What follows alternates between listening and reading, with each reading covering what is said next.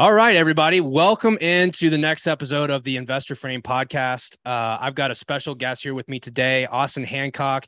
He and I met through a uh, mutual group in Collective Genius. That's how we kind of got to know each other. Um, I don't know, maybe about six months ago. And Austin runs an extremely cool business. You know, he's something, he's doing a lot of things that I'm sort of aspiring to do. So I wanted to bring him on to have him share his story in real estate, what got him to where he is today, and you know how he's using real estate and his businesses to help him get closer to the things that he wants. Um, so welcome in, Austin. It's great to have you. Thanks, Paul. I appreciate it, man. It's, I'm happy to be on the show. Awesome. So a uh, few things that I know about you. You came from the military. And uh, when I met you the first time, your wife came with you to the Collective Genius group and got to meet you both. And I know you got a couple girls, but tell us a little bit about your background um, and how you made your way into real estate. Yeah. Yeah. So my, uh, my background with real estate really starts probably uh, really young, you know, growing up, going to job sites, working for my dad, uh, you know, before I could even drive a car. So fifteen, fourteen years old, working summer jobs, sweeping out houses and cleaning up. I didn't obviously know I was working on real estate or anything like that. I was just doing what I was told to do. And right. I'd bring a few buddies along, you know, from the baseball team or the neighborhood, and we would just work, and he'd pay us a few extra bucks, and we had fun and made fun of it.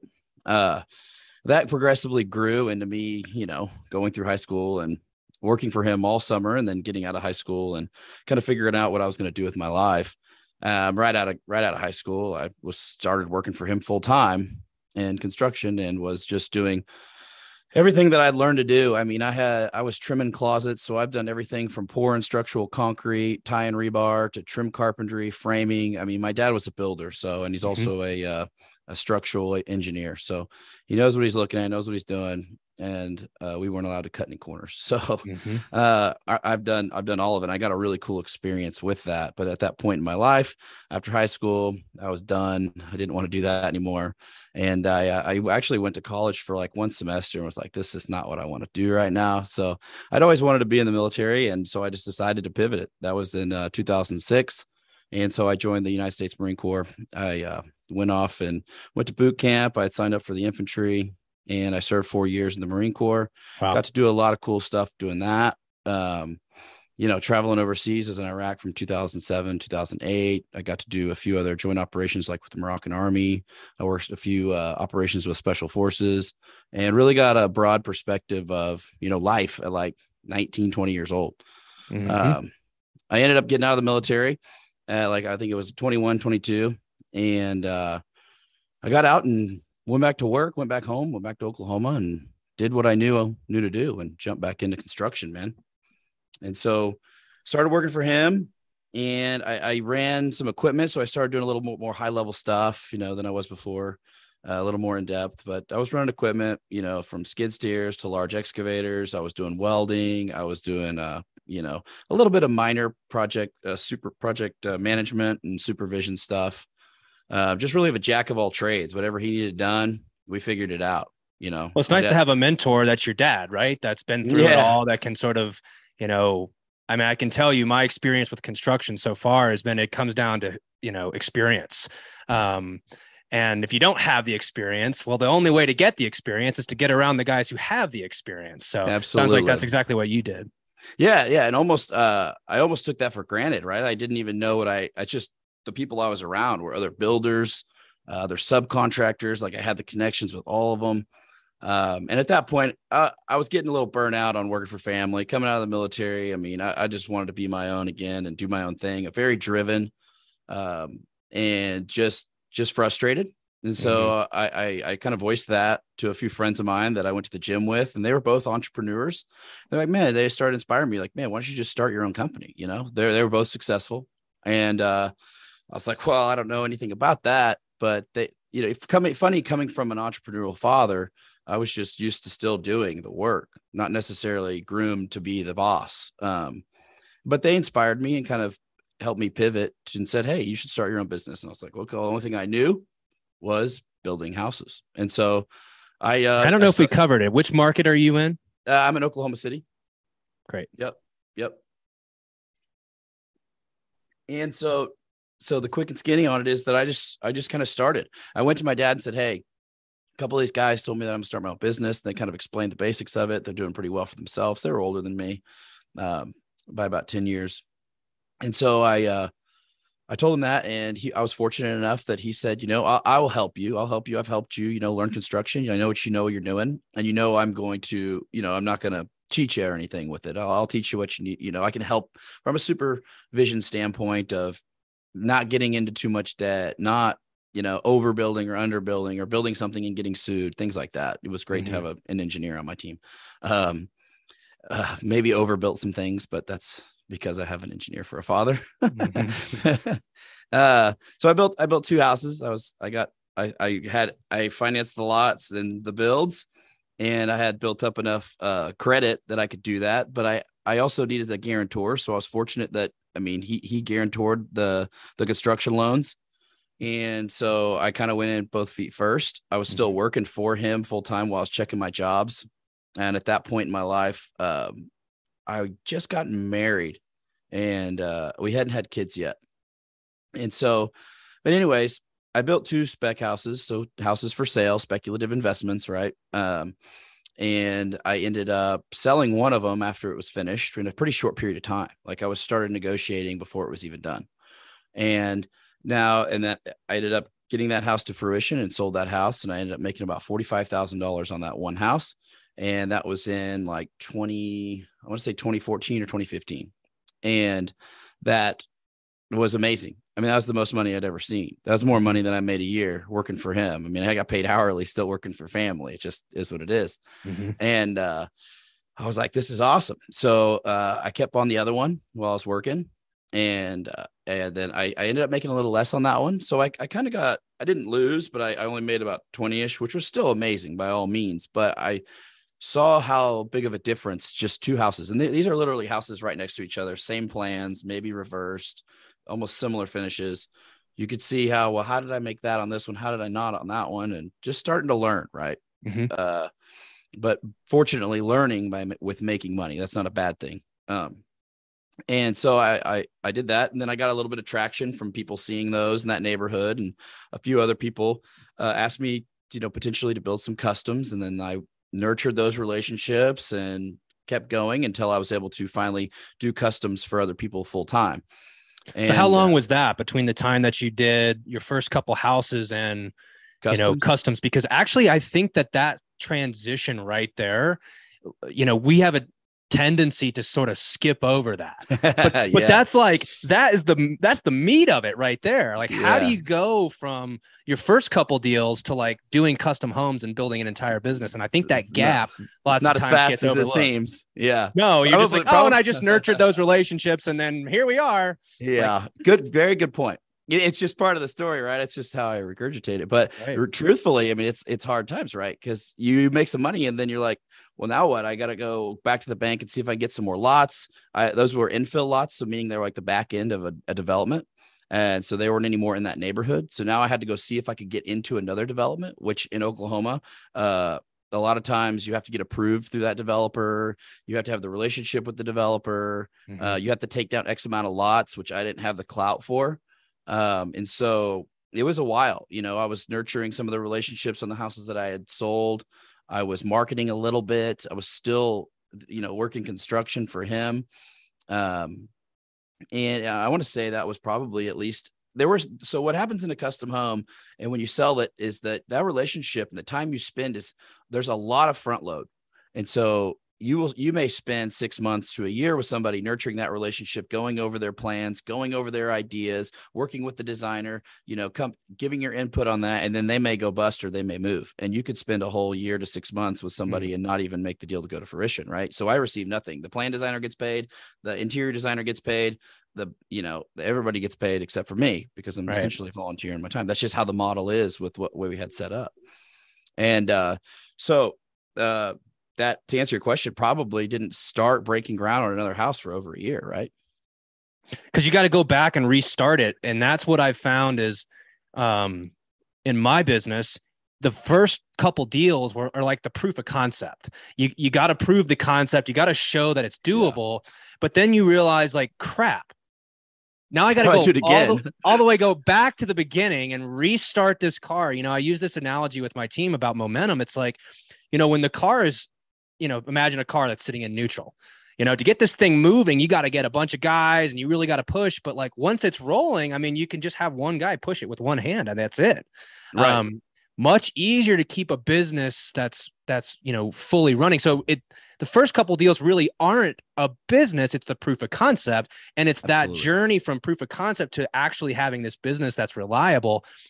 That's really where what separates the men from the boys. You know what I mean? It's like, well, that's yeah. where it really happens. Some, some people live in that, in that purgatory forever in right. their business, right? Like expect. And so uh, this is kind of a fast forward, but, uh, and the reason that diff, uh, custom home building and that type of building is difficult uh, is because you may build two and hit some home runs. You may build two and you may sit on them. And so all the time that you sit on those and you're trying to get more customs, you're literally paying for interest on those ones that you mm-hmm. have sitting. You may not have any other clients, or you may have some prospects, but you're massaging those relationships for six months, eight months, ten months. Then the, then you get seven percent interest rates and everybody's like, well, Mister Hancock, we're going to go ahead and uh, we're going to wait until things come down. We're going to wait till lumber goes down. And, you know, I mean, I had multiple deals in the pipeline just to spin up to like in twenty twenty that were just backing out. I mean, I had two specific deals that they were custom homes, and in Oklahoma, they were uh, both the houses were over two million.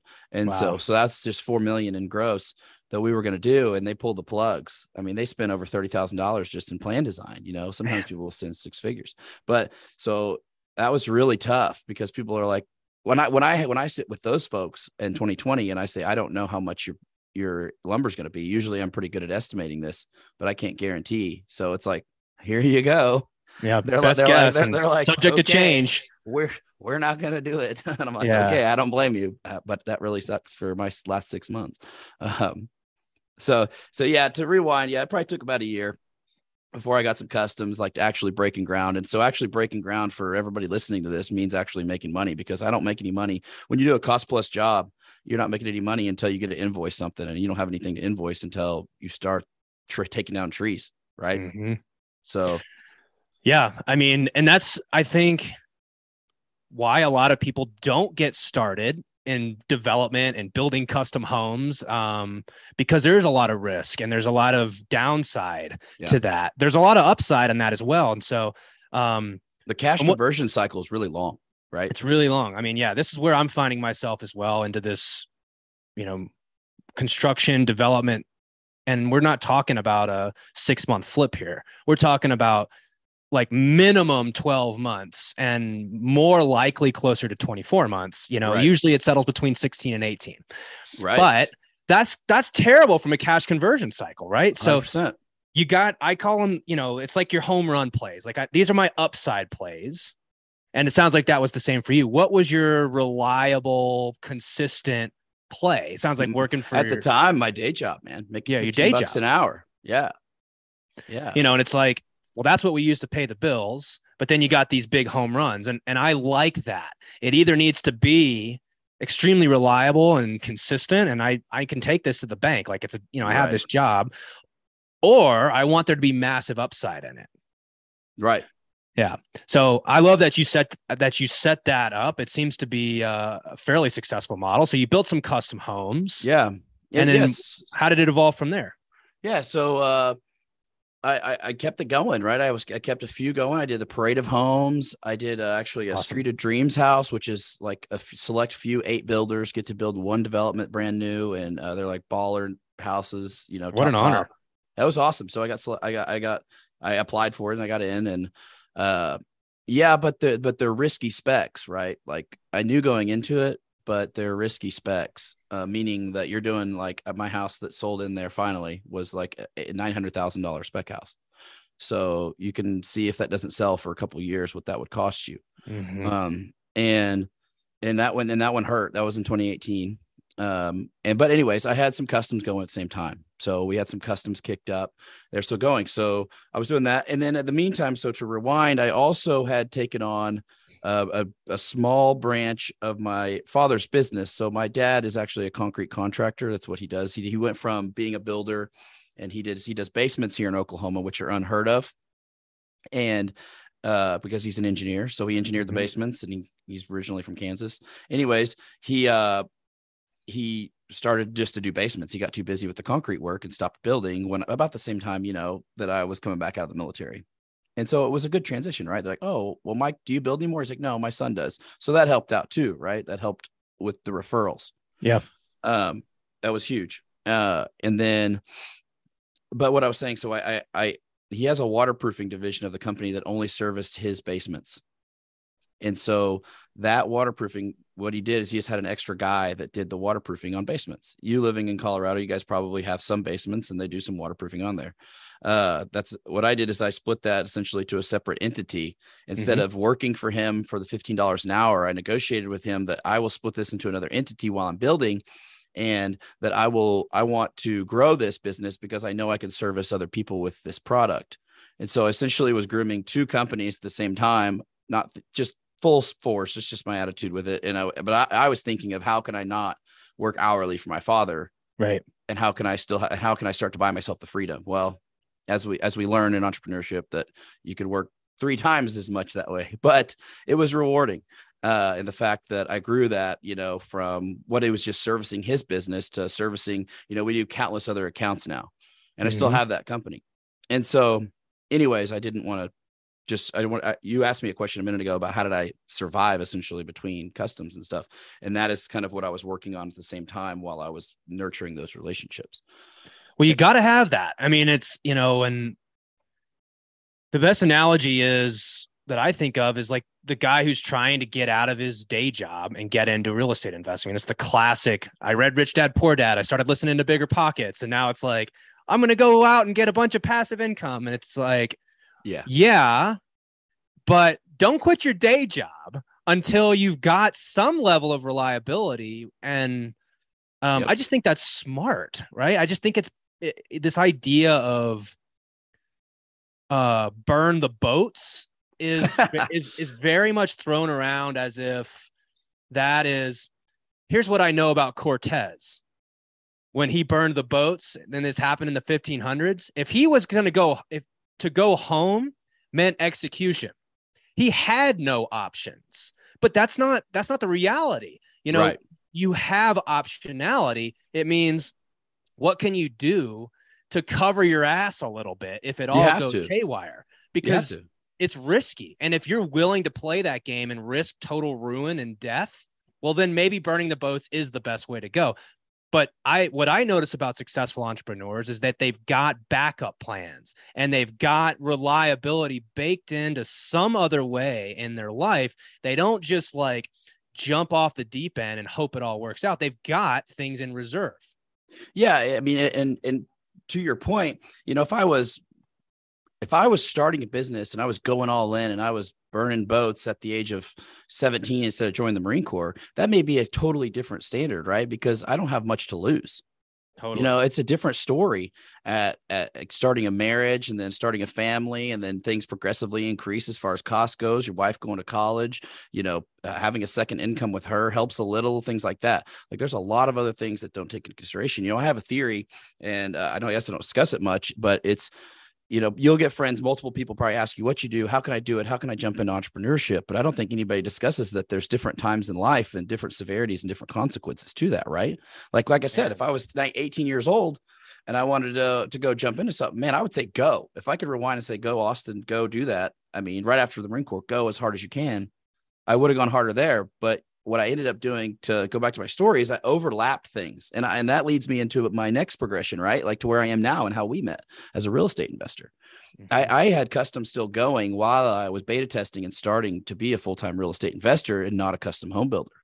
Mm-hmm. And so I've never just like, there's not like a clean cut.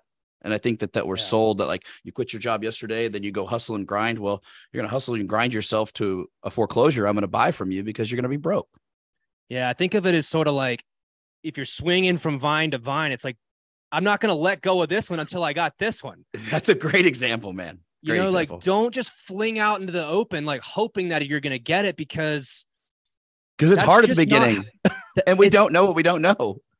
Why do that when you're taking on more risk than is necessary, right? Just it's, and it, and it just doesn't, it doesn't sound as good, right? It doesn't sell as well. So, True. you know, that's just not what you hear. But, you know, I'm, I, I think that uh, what I'm hearing, and you and I had the same sort of experience, is like, don't let go of one vine until you got the other.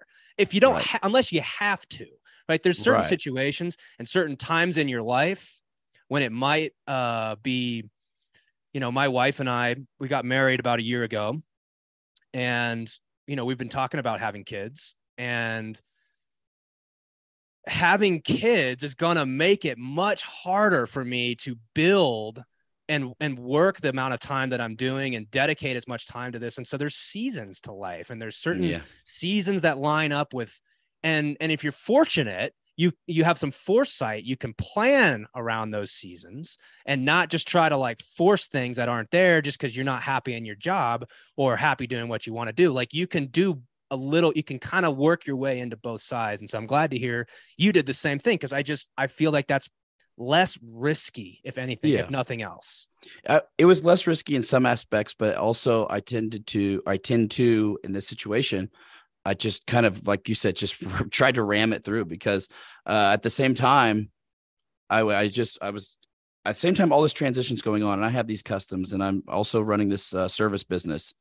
Uh, I'm hiring for that service business, right? I have the day-to-day that I'm doing now for the service company, which is my new job slash income.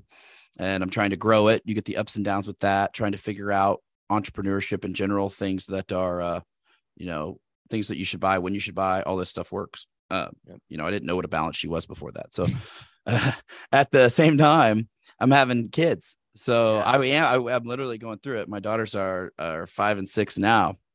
And so we were kind of, uh, I'm fortunate that my wife was working still. She was able to work virtually while she was, you know, pregnant, and then she had maternity leave, and then she went back to her job. And then, uh, yeah, that's how it worked out for us. But um, so to, So going from custom home building all the way up until really twenty, uh, twenty twenty-one, I decided like, this is hard. Like after twenty twenty, it was just, it was, I realized that I'd gotten into something that may not be uh, just, just completely in love with it. And I realized that I was kind of stuck between the subcontractors doing one thing and trying to keep them on par for quality control.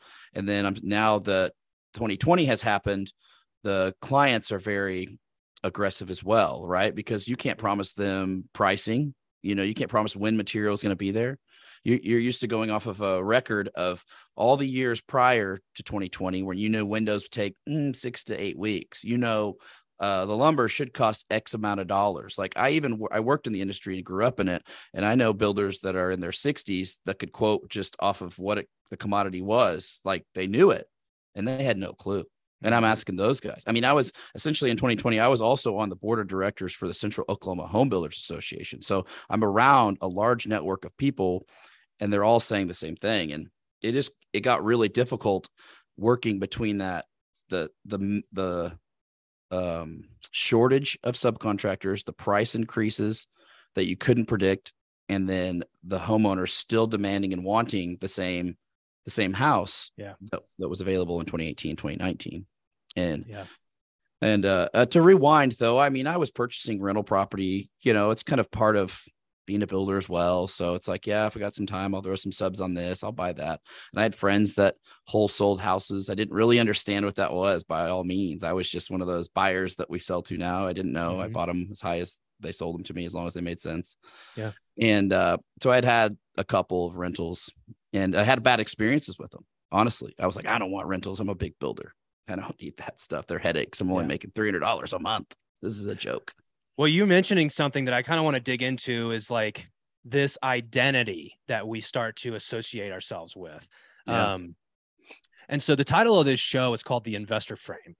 And what that means for, for those who are inside our community is essentially the investor frame is it's a, it's a frame as if like, you know, lenses, like, like you're wearing these glasses and you want to see the world through this frame, and essentially says, knowing what I know now, would I choose to opt in to my current situation? Meaning like things change. What we set out and we think that we're going to do, oftentimes, you know, what do they say?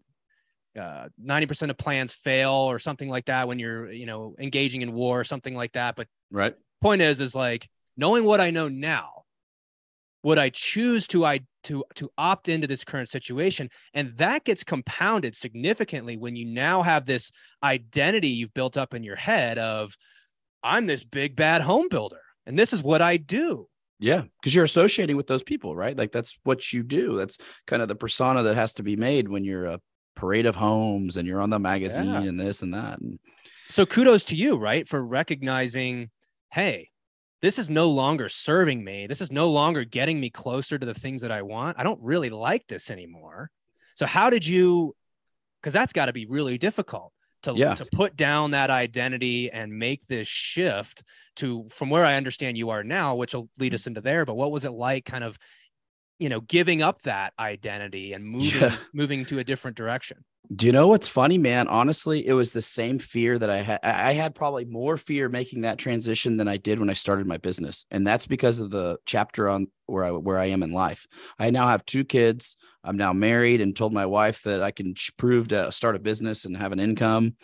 And, and now I'm going to completely pivot. I mean, it, it, it doesn't sound like it's a pivot going from real estate to real estate, but it's a huge pivot when you're talking about the specific industry switch mm-hmm. and the style of it. Uh, but putting down the identity, what's funny is I don't feel like I ever attached to the custom home builder identity in my heart. I feel like I, I did it because it was what I knew, and I, and I knew it so well. Like I said, I started so young that I could do it in my sleep, and it was just there as my opportunity. But I realized really quickly of exactly what you said, that the, I, that I was around all of these other builders. I was around uh, that community, and that they all had this identity. And they had this concept, and I and I would start to ask questions, and I started, and I had investor friends as well, like I said a minute ago. And I realized that this is going to sound crazy, but I don't think that they were out to make wealth or make money for themselves to make a better future. I think they're out to be, I think it's an ego competition. And at an early age, and at an early time, I guess, in my career for that, I was I didn't want to be associated or attached to that, because for me, it wasn't. I was like, we're giving these people a great product. I want to give them the best house. They're still not happy with us sometimes. Um, they're human-made products, and yeah. sometimes we're not making any money. So what are we doing? Right. And sometimes we are, and sometimes we're doing great. But I realized really quickly, a lot of the older veterans in that space, uh, it was definitely more for the credibility than it was about the monetary value. And for me, it's just, I can't feed my family with pats on the back. Sure. Well, and I, I think it's important to, uh, that is a preference, right? If that is your, like, if that's your thing, there's nothing wrong with that, but let's nope. call it like it is. Some people, uh, and I've found myself doing this in multiple, you know, kind of phases of my life, identifying with the tool as opposed to like, wait a second. I'm not this, this thing is supposed to serve me.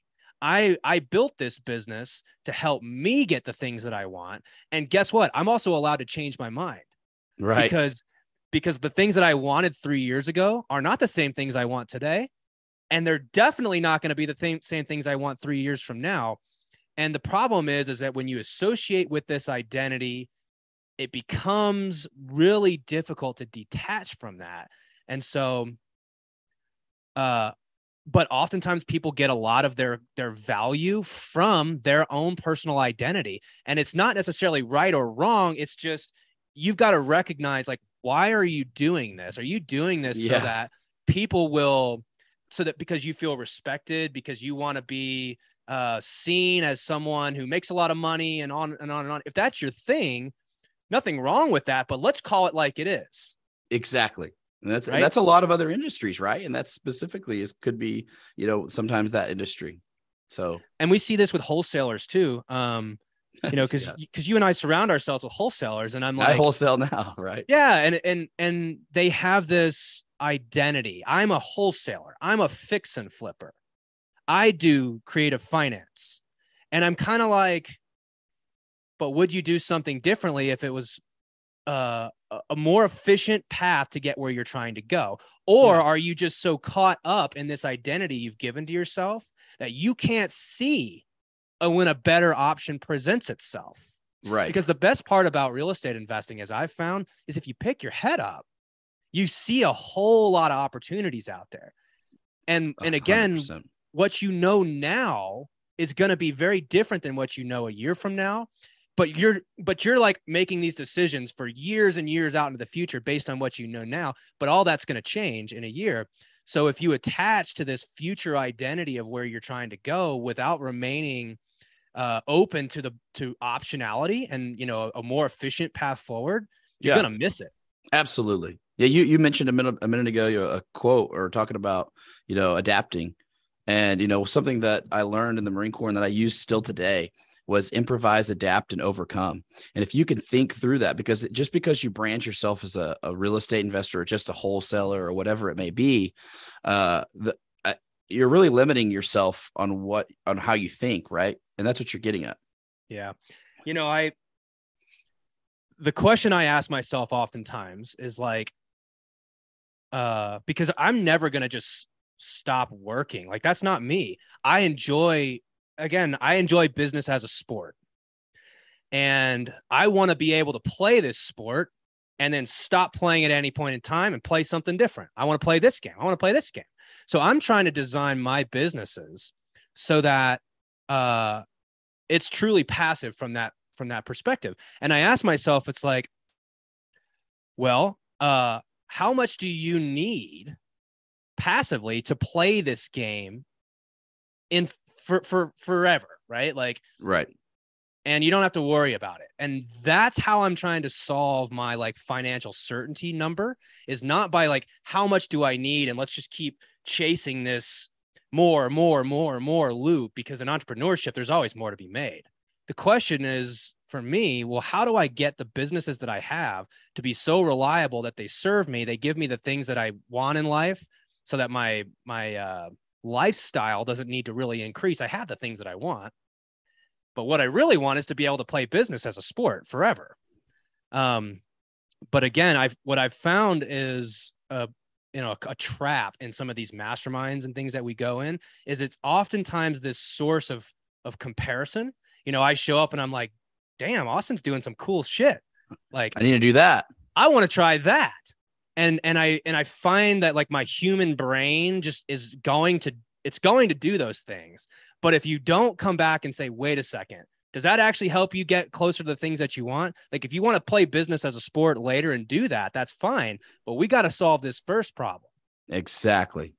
Yeah. That, that I see that a lot in masterminds. I see that a lot. I see that a lot. That's funny. I had this conversation about social media too. I think you see that a lot there, right? You see somebody yep. else. I see Paul, he's, he's doing fix and flips, and I'm over here just doing wholesales, man. He's really killing it, you know? And then you go to a mastermind and, and you, you may be, but if my whole model, and I've started out, and I just need to get my legs under me on wholesaling or whatever it may, or buying rentals. Yeah. And I should probably stick to that until I get a little bit more successful. So is that what you're doing now? Yeah. So I transitioned. I mean, uh, my wife's involved in this business now. We have a uh, transaction coordinator. I've got a bookkeeper. My wife does dispo right now. I have an acquisition manager, and there's, and then I also have property managers. So, so we've accumulated, you know, a small portfolio we're building and adding on to. And my objective is to continue to grow that portfolio at scale. At the same time, um, I'm, I'm model, I'm doing a lot of wholesaling as well, because that, that's kind of my funnel. Essentially, that's my deal flow. And I get to buy the deals and keep the deals that I want. And then if I don't, then I spin them out. Um, I don't do any fix and flips. You know, it's kind of funny. And this is one of the presentations I had the first time I was there, was just, I try to veer away from too much construction, uh, maybe because I've done it so long, but I also see, you know, it's funny because at the time that I did that, the economy was great and everybody's killing it. And they're like, you're crazy. You're crazy. But Uh, I know that there's multiple people that are holding on to multiple flips that they may be breaking even on or even losing money. And there's a lot of that going on in the United States with fix and flippers and people that are doing large scale stuff. Oh, Yo, I, got, one of I, you? Got, I got caught, dude. I'm, I don't flip anymore for that yeah. reason. Yeah, we're yeah. Just... So I've had my ass chapped, you know, I mean, yeah. I, I don't, I didn't go into it in depth, but I had those, I had a Parade house and I had the Street of Dreams house.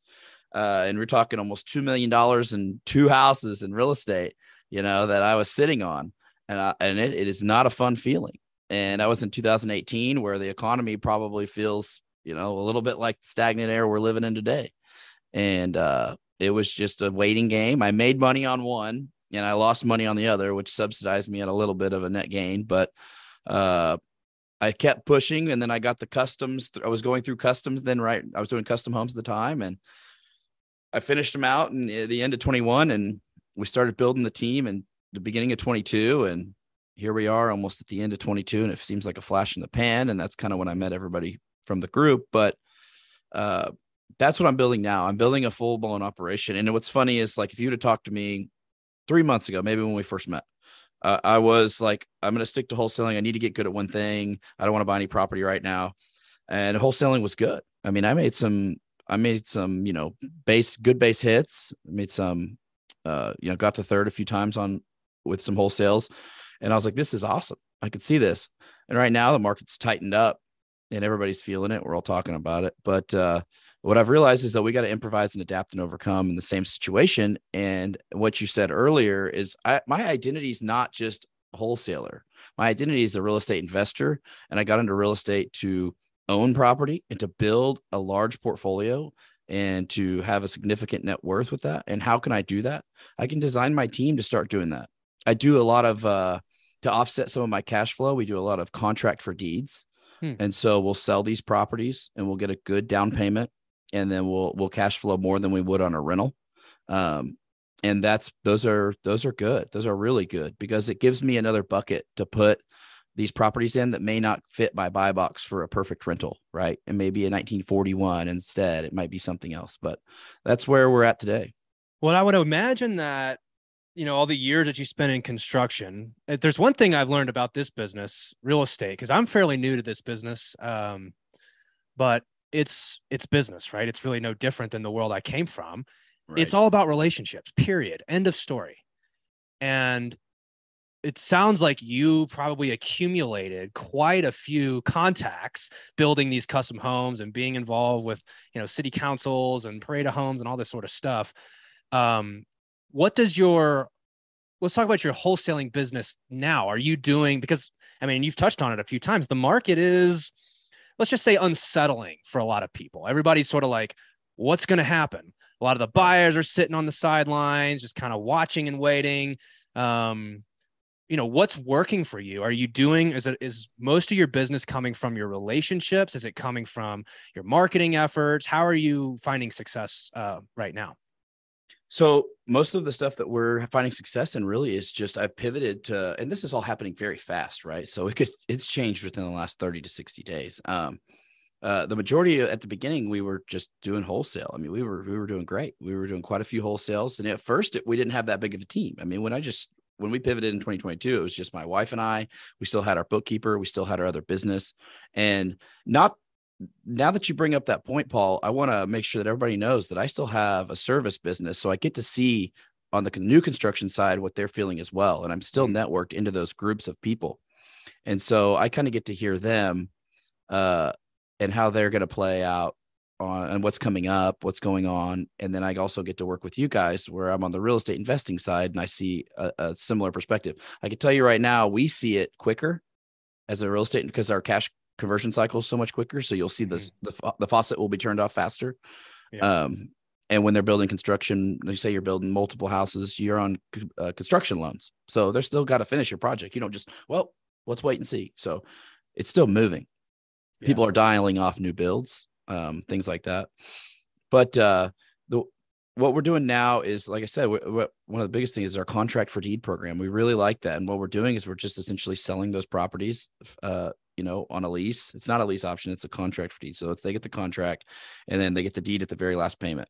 And we'll do those. We're, we're essentially financing them on terms. And it allows us to, we'll do those on properties that don't miss, that aren't rehabbed. Right. So we're able to purchase property off the M L S. We're able to purchase property from wholesalers, and sometimes we'll just clean them up and we'll put them back out there. And a house that, you know, you couldn't sell for, let's call it, market value because it's not in perfect shape, you'd have to take a hit on it, especially now. You're going to get hit over the head. I would be able to sell it for quite a bit more on a contract for deed because I'm going to finance it for them. And I'll charge higher interest rates than the points we're, we're paying now. And I'll get a decent down payment. That down payment's typically the size of a wholesale fee or a small one here. And so that helps with the cash. And we're also still doing the wholesales. That's but great. I don't, I, I don't do any strategy. fix and flips. I don't, if I, my mind has always been this, and this is what I saw at the very beginning when I hear people doing a lot of fix and flips, is I think they get attached to that identity of like H G T V. Oh yeah. Let's make it bougie. Look at my cool place. And I had that identity. I went through that phase. And I, so I was fortunate that I didn't, I didn't wear that shirt, right? I didn't have to put that identity on as a real estate investor. I was like, I'm good. I'm good. We're here to make money. We're here to, you know, do affordable housing. Um, but so what I'm getting at is, is these are just cost-effective, simple, simple houses that cash flow and we don't go too crazy. There's such a market in my mind too for the for the folks who know how to get a little creative. Um, I'm I am a, a statistic. Like I am one of those guys that got into real estate when everybody was getting into real estate and it was going up. Um, and I'm also trying not to be a statistic where you get weeded out. What I mean is, I think I it's think, both of us. Yeah, everybody's not trying to get weeded out, right? Um. But, but yeah, if, as all these people are coming into the market and they're all being taught by the same gurus, they all have the same strategies. In my mind, it's the folks who know how to find the gaps. It's the, it's the creative strategies like contract for deeds. It's the creative strategies that exist. And I think it really just reflects on your ability to What's your, what is your ability to structure good deals for the other side to find the opportunity? And, right. And that's sort of how I've spent the last maybe six months really trying to educate myself is, look, the traditional wholesaling model, if that's all you have in your toolbox, in your toolbox, like good luck. You're competing with like thousands. We're not even talking about hundreds. It's thousands of thousands of people in your market that are yes. all trying to get rich quick and make that twenty thousand dollars hit. And if you don't have a way to, to really add value to that seller, it becomes a commodity game. You're just battling it out on price alone. And if yep. you're just competing on that, I don't see how you last in this market. Well, and that's not even a real real estate investor. You know, I think it's been sold to us within social media and all these gurus that that's really a real estate investor. But being fortunate that I had some of these guys selling me deals before I knew what the hell wholesaling or real estate investing really was. Those, the older school guys, man, they were going to the sheriff's sale. They were doing all sorts of things before any of these C R Ms, any of these prop streams, any of that stuff was out really. And they were getting that data old, the old way, knocking on doors or, you know, the tax sale, the sheriff's sale, and so many other ways. They were getting private capital. And so I put, it was funny as I put those pieces on, I put those pieces in, I, I put them together in my brain, I should say, later.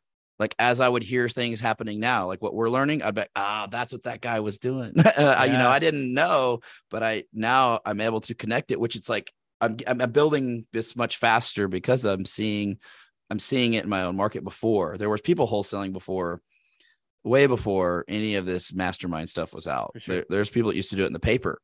Um, But what I was saying a minute ago about fix and flipping is that I, I never understood or anything that made sense to fix and flip, I might as well just keep it. And so that's what we do, because if I put the, if I put any of the labor into it, I'll just keep it.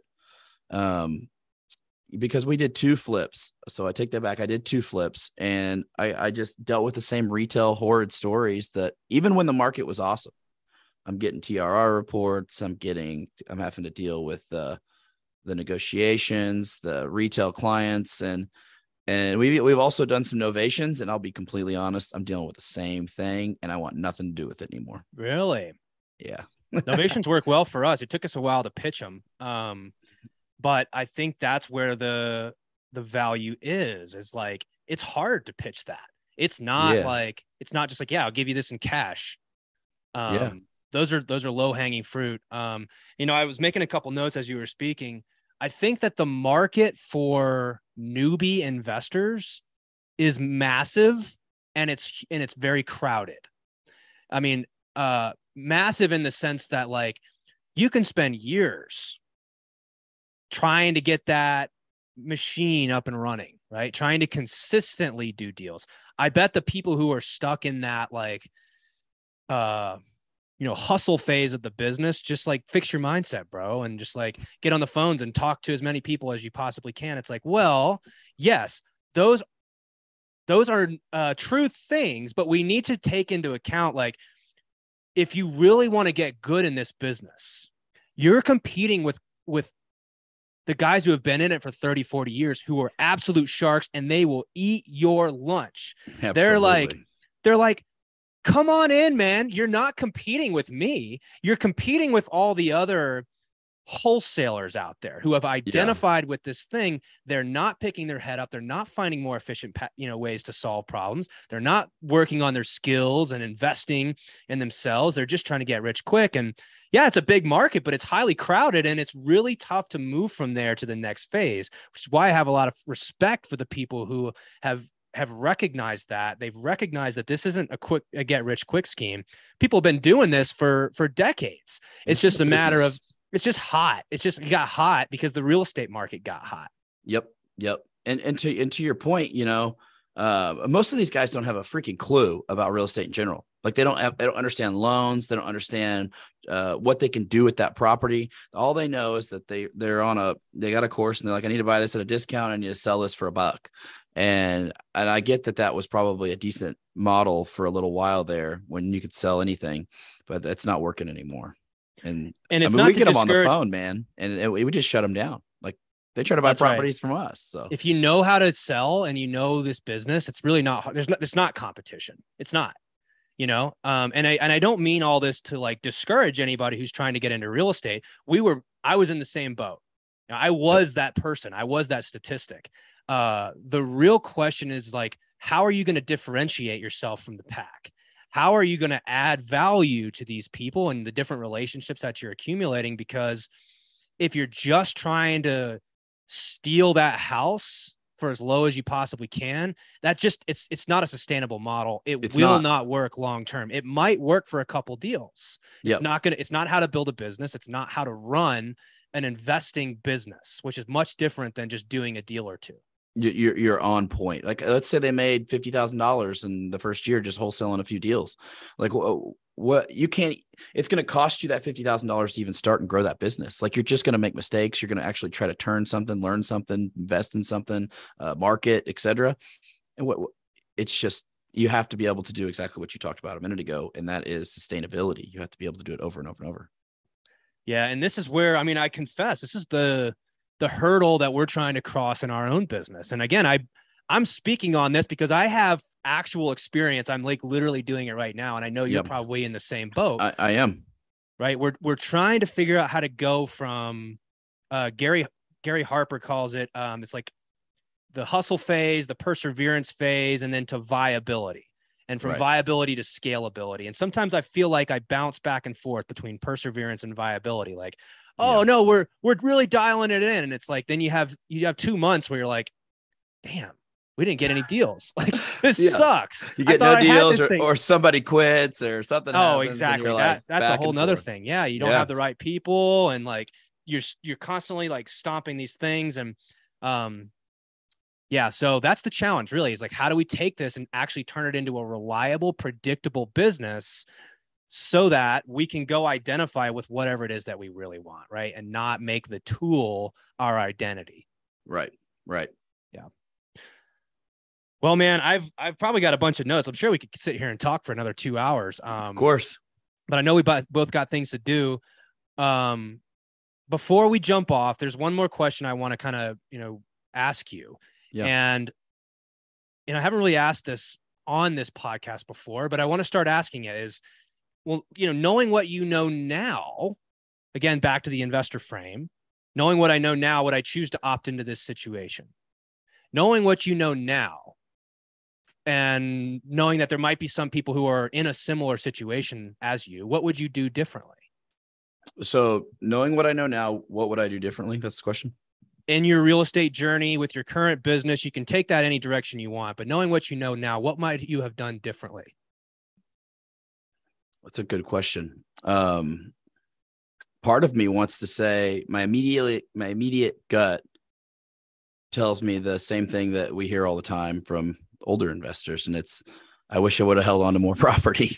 Yeah. But I mean, that's truth, because I didn't go too in depth of it because we were only limited on amount of time here. But when I start, I started, I, I built a little portfolio. I kind of touched on it, and then I hated it. I wasn't good at it. I didn't manage it right. I didn't, I had multiple vacancies. I didn't tend to it because I had this, uh, you know, image and ego of a builder, and I, and I needed to focus on that. So I neglected the rentals. If I were to have those now, can you imagine? I mean, there's only, let's, I think it was only around less than right under ten properties, but still mm-hmm.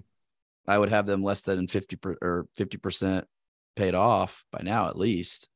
And I could have scooped that equity out. I could have bought more property. There's so much I didn't know then. I looked at it like how much, how much am I making a month? Right. Because when you start out, you need the cash flow. I didn't think, well, I can't wait till five years from now when I have right. these ten properties. I was very short sighted. I was like, well, I could sell this right now and make twenty thousand dollars, and I need the twenty thousand dollars. So right. let's go. And that's, that's, that's what I wish I would have done. But you know, there's phases of business where you have to have that cash because yeah. you're growing and you're going through them. And I'm, and we're in some of those now. You have to just play the dance of accumulate and keep as much as you possibly can. I had a conversation with an entrepreneur the other day. He's uh, he owns over four hundred rentals here in Oklahoma. And I said, man, I really admire where you've gotten. And he's grown his business. Um, and he said, he said this to me, he said, it's a dance. Like you got, you, the business needs cash, but you also need to not get enamored with the quick buck and have the, you know, aggressive patience essentially to build the portfolio, because that's the ultimate wealth that you're going to end up having, you know, whether it's multifamily, commercial, single family is obviously what we're doing and talking about because it's the easier vehicle to get in. Yeah. And so my, my long-winded answer was, I wish I would have kept more and understood more of why I did that, but I probably couldn't have financially kept them. Yeah. I mean, it's easy to say, right? It's easy to say with hindsight. And I've heard that so many times, and I've done the same thing. I've sold properties because I needed the cash, frankly. Didn't you need it? It's like, oh, how can I regret this later? Because there wasn't an option. It was, there was, it was not an option, right? It's like, I have to sell this in order to do this other thing that I need or want to do. And so, no, I appreciate that, because that's a great answer. Um, find and, a way to keep more of these things. And right? I want to touch on something before we go, uh, Paul. I feel like I found a bit of a solution because of that. And, and you're helping me bring this out. This is a good, this is good because the, the the way I was able to to fix that, one of the houses that I did, I had one of those houses I still hung on to. I couldn't get it sold. I had a tenant in there, destroyed it, didn't have the money to fix it. So I was up shit creek essentially, right? Like it was worth less than what I had, what I had it at because she destroyed it. But I had, that was my first house I contracted for deed, like in two thousand sixteen. And the guy went in, rehabbed it, rented it out, and then ended up paying me off in like two years. And I was like, what? But he gave me money down, the money down I needed. I needed that instead of selling it, going on market uh, and getting retail uh, and making a quick ten to twenty grand at the time because it needed work. I contract for deeded it, and he handed me twenty grand, and I had still had it. And then he paid me payments like a rental payment, and I was still making one hundred fifty bucks a month off of that one.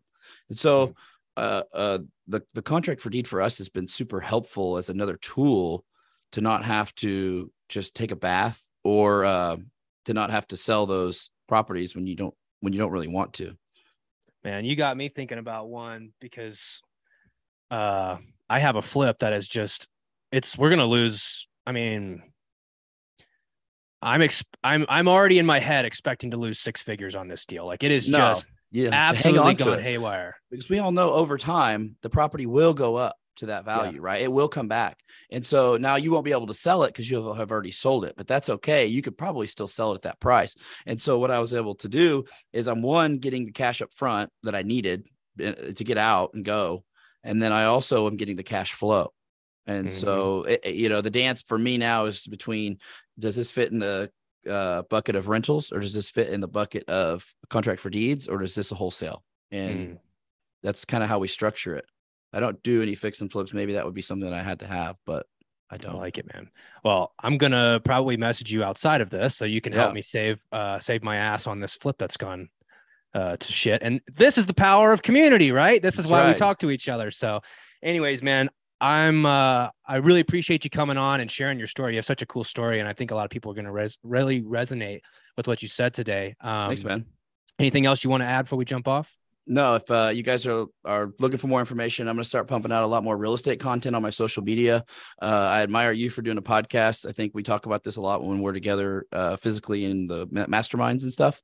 But uh, I think this is huge to get to get our brands out there, to get us in front of people and help other investors not make the mistakes that we've made, and maybe just people that are thinking about getting in the industry.